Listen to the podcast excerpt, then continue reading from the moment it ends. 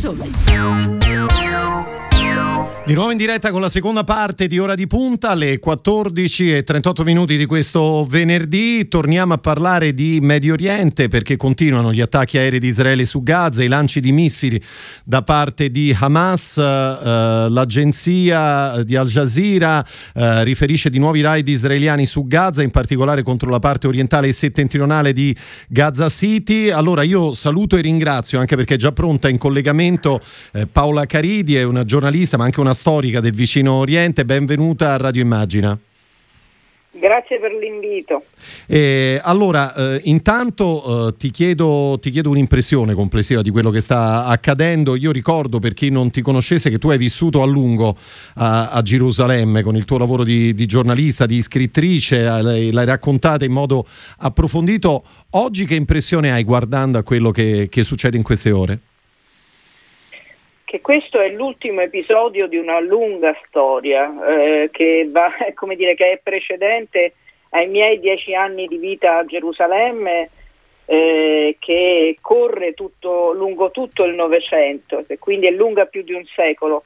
Eh, lo dico non perché dire, ami molto il fatto di essere una storica e, e di averlo scelto, di averla scelta come formazione, ma perché credo che solo inserendo questo, quello che sta succedendo in questi giorni, in queste ore, in queste ultime settimane all'interno di una, di una lunga durata, solo, solo, inserendolo come episodio di una lunga storia noi possiamo riuscire a capire quello che è successo a Gerusalemme, quello che sta succedendo ancora a Gerusalemme, a Gaza, eh, in Israele e quello che succederà prossimamente. Certo.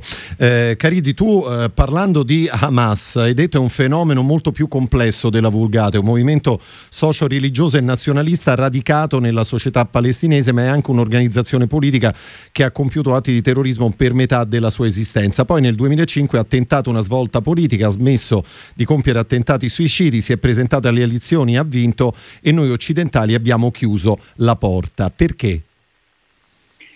Beh, eh, perché eh, per vari motivi. Anzitutto perché è difficile avere a che fare con un movimento di questo tipo.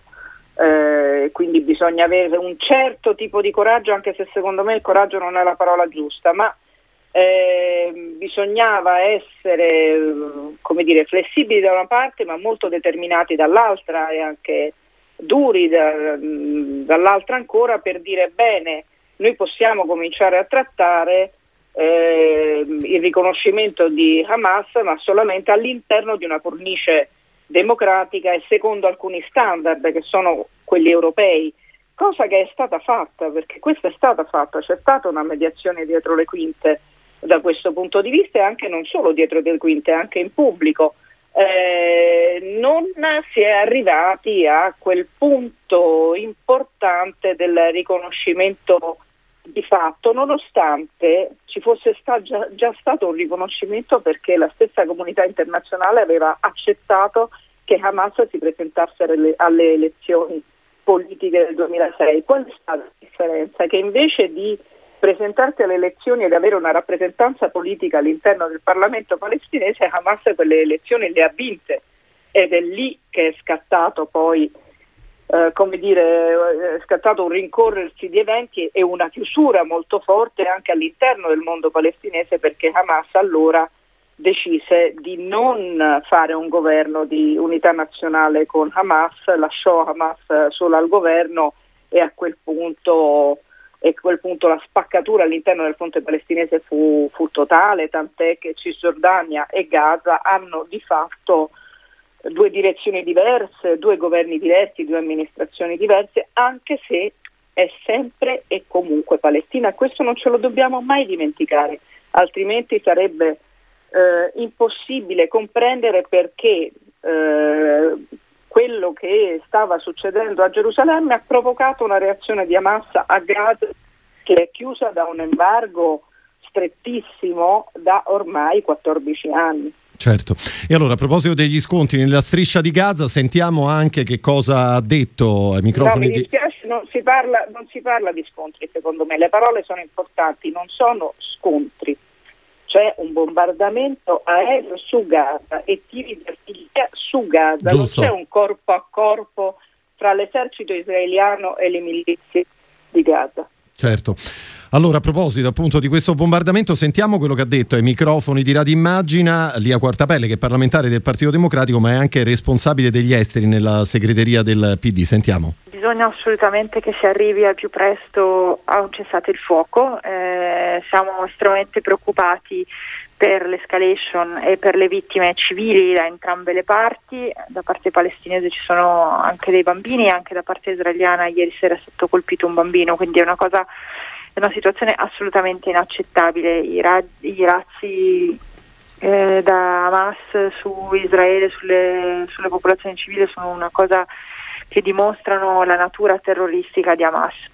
Eh, onorevole Quartapelle, questa volta c'è un, un elemento diverso, no? gli scontri fra cittadini arabi israeliani e cittadini ebrei israeliani che sono a un livello mai raggiunto prima.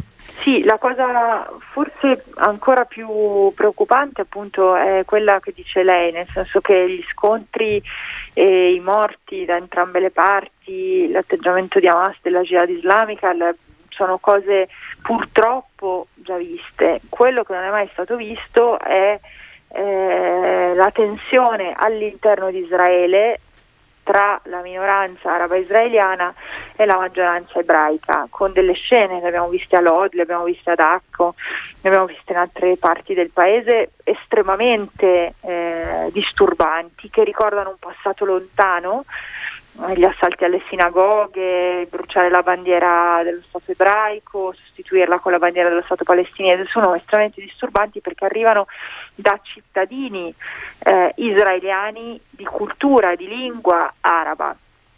E quindi questa, insomma, questo virus della divisione, dell'estremismo che colpisce dentro lo stesso Stato di Israele. Io credo che su questo il governo di Israele, in particolare il premier Netanyahu, dovrebbe eh, riflettere. Ho letto questa mattina alcune riflessioni sui quotidiani israeliani di lingua inglese che, eh, si, in cui editorialisti si dicevano estremamente preoccupati del fatto che le iniziative politiche di Netanyahu stanno avendo come effetto quello di dividere il paese e di favorire l'estremizzazione del dibattito anche all'interno dello stesso paese, il venir meno della coesione sociale eh, in Israele rischia di essere un'eredità molto amara degli ultimi mesi di presidenza di Netanyahu. Speriamo che si rientri presto e che si faccia una riflessione seria sul perché queste cose accadono.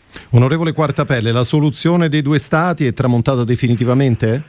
Per noi no, ci deve essere una soluzione politica al agli scontri e l'unica soluzione politica è appunto una soluzione di due popoli, due stati al momento sul tavolo. Certo, mh, mm, non si può dire che in questi giorni la soluzione si sia avvicinata.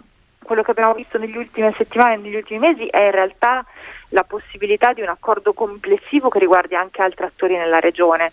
Eh, sarebbe bello che quello che stiamo vedendo eh, portasse a un impegno eh, vero, concreto, fattivo del, degli attori internazionali a partire dagli Stati Uniti che hanno nominato un inviato speciale per rilanciare il processo di mediazione. Gli accordi di Abramo hanno comunque aperto uno spazio negoziale e bisogna sfruttarlo eh, rapidamente per fermare le violenze, fermare eh, gli attacchi all'esistenza stessa di Israele, fermare le violenze contro i civili palestinesi e israeliani eh, per fermare qualsiasi iniziativa che sia contraria al diritto internazionale.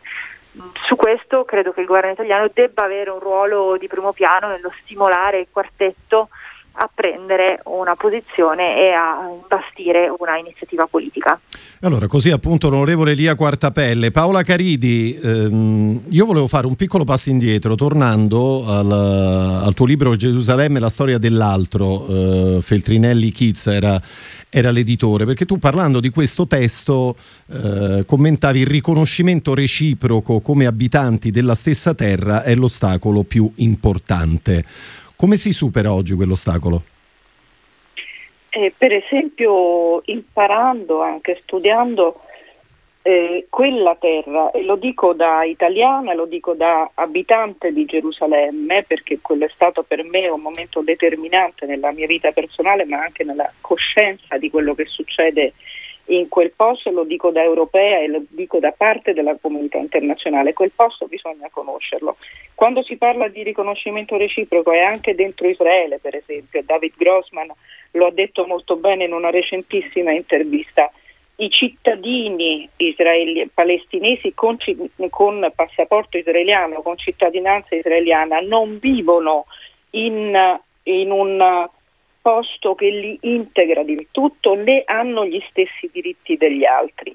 E la tensione di questi, ultimi, di questi ultimi giorni la tensione che è stata creata da una politica degli insediamenti dentro le città in cui c'era una fortissima presenza palestinese, dico all'interno di Israele, che non ha fatto altro che separare ancora di più. Parliamo di eh, circa 2 milioni di, eh, sì, all'incirca poco meno di 2 milioni di persone che vivono dentro Israele e che sono palestinesi. Parliamo di un quinto della popolazione israeliana che non è ebrea, motivo per il quale anche una delle ultime leggi che voleva, eh, che, su cui puntava Netanyahu, eh, quella di definire Israele uno Stato ebraico, era una legge non solo divisiva, ma che andava al cuore della democrazia israeliana.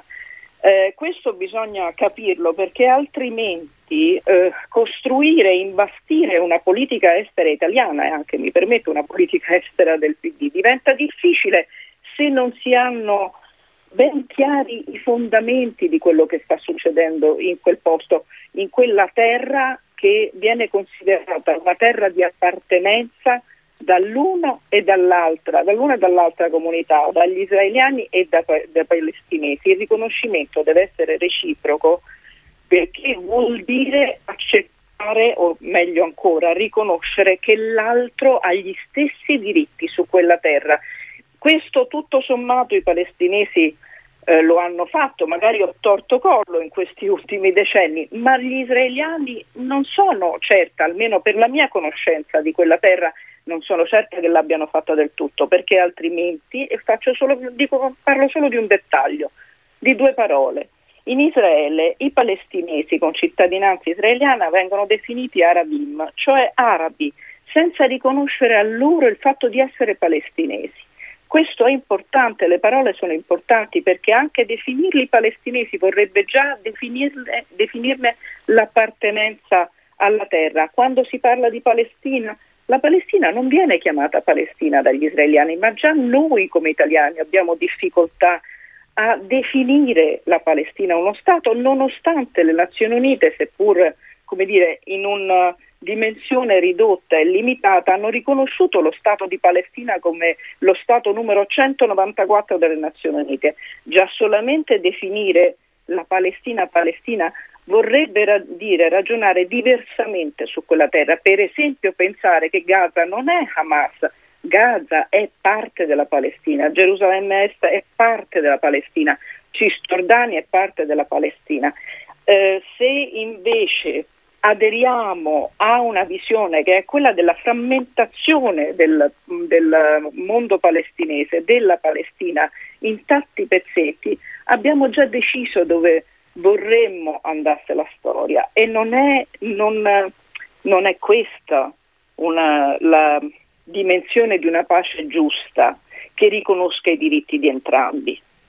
Certo. Paola Caridi, noi per il momento ci fermiamo qua. Grazie per essere stata quest'oggi con noi. Eh, una buona giornata e a presto.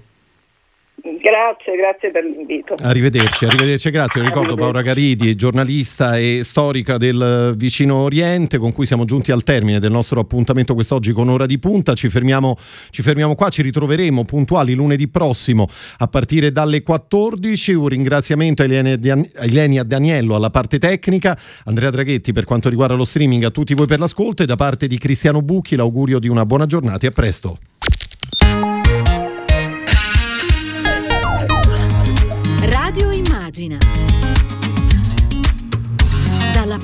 Persone.